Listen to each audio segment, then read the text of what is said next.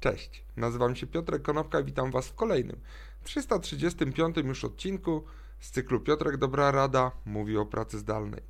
Dzisiaj powiem kilka słów na temat tego, jak trzy proste narzędzia e, związane ze sztuczną inteligencją pomagają nam właśnie w pracy zdalnej.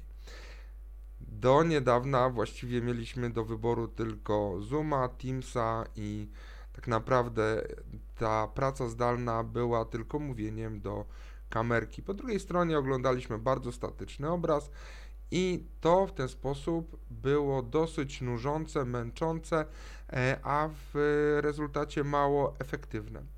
Na dzisiaj mamy coraz więcej narzędzi opartych o rozwiązania zbudowane na sztucznej inteligencji, które pozwalają nam e, w bardziej przyjazny sposób pracować zdalnie właśnie z wykorzystaniem kamery i platform e, komunikacyjnych. E, pierwszym takim obszarem, który wspomaga nas w tej pracy zdalnej jest, e, są narzędzia Smart Video. Te narzędzia pozwalają na przykład na to, żeby pracownicy, którzy biorą udział w telekonferencjach, niezależnie od tego, czy znajdują się w w świetnie wyposażonej sali konferencyjnej w biurze, czy pracują zdalnie z domu z takimi narzędziami, jakie aktualnie posiadają, to żeby każdy z nich miał jednakowo e, dopracowany obraz, żeby ten obraz był jednakowo sformatowany, żeby każdy z tych pracowników e, miał odpowiednią wielkość e, na ekranie, żeby jego buzia była bardziej zbliżona bądź bardziej oddalona, tak żeby wszystkie twarze były jednakowej wielkości i jednakowej jakości. To powoduje, że pracownicy, którzy pracują zdalnie i być może mają trochę inne wyposażenie niż pracownicy, którzy pracują stacjonarnie, byli postrzegani tak samo, jedni i drudzy, żeby nie było między nimi żadnego rozróżnienia, a to powoduje, że pracownicy stają się częścią jednego zespołu, a nie dwóch zespołów zdalnego i stacjonarnego. Po drugie, robienie notatek. Do niedawna było tak, że nagrywaliśmy tylko i wyłącznie niektóre wypowiedzi, niektóre wypowiedzi e, trafiały do e, naszych baz danych i można było je odsłuchać. Natomiast teraz narzędzia związane z uczeniem maszynowym i sztuczną inteligencją w czasie rzeczywistym dokonują transkrypcji tego, co mówimy, także w trakcie pracy grupowej. To powoduje, że możliwa jest komunikacja asynchroniczna. Co to znaczy? To znaczy, że, że jeżeli jakieś spotkanie się odbyło, to właściwie natychmiast transkrypcja tego spotkania, czyli zapis tego, co zostało wszystkiego powiedziane, może trafić do firmowej Wikipedii, może trafić do firmowej bazy wiedzy, tak żeby każdy mógł z tego e, się zorientować, z tego dokumentu pisanego, ale już w późniejszym momencie, co zostało ustalone, jakie będą kolejne kroki.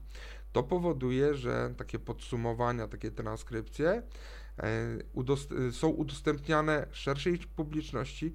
To nie jest tak, że to jest spotkanie prywatne, zamknięte i wiedza, która na tym spotkaniu jest, jest wiedzą utajoną. I trzecie, e, trzeci obszar, o którym chciałbym powiedzieć, to jest coś, co pojawia się nazwa Home-Based Worker Experience. Tak jak mamy doświadczenie klienta, doświadczenie użytkownika, tak mamy doświadczenie pracownika pracującego z domu bo niektórzy mają komputery starsze, niektórzy, ma, ma, niektórzy mają nowsze. Są różnej jakości kamery, różnej jakości łącza internetowe i wiele teraz narzędzi do współpracy zdalnej powoduje, że mamy tak, możliwość wygaszenia dźwięku w tle, czyli y, ten dźwięk jest ujednolicony. Są y, zblurowane tła, tak żeby nie można było na przykład pracownikowi zaglądać do domu, żeby było widać tylko całą jego postać. Być może są już narzędzia do dynamicznego dopasowywania oświetlenia i dynamicznego dobierania odpowiedniego kadru, tak żeby kamera za nami podążała w momencie, gdy wstajemy od biurka albo gdy chodzimy w trakcie pracy przy biurku, to możemy chodzić, a kamera cały czas będzie utrzymywała E, fokus na naszej postaci. To powoduje, że to, to doświadczenie pracownika zdalnego jest o wiele lepsze. Nie musimy się martwić, być może pomimo umiejętności, które posiadamy, ale nie musimy się martwić tym, że technologia nas przytłoczy, skupiamy się po prostu na swojej pracy. Te trzy obszary sądzę, że będą się rozwijały, zwłaszcza w e, kontekście tego, co powiedział ostatnio Mark Zuckerberg, czyli przejścia do metaversum. Myślę, że tego typu rozwiązania będą coraz częstsze, będą znajdowały inne zastosowania. Zobaczymy, co będzie niedługo w przyszłości. Dzięki serdeczne, do zobaczenia i usłyszenia jutro. Na razie.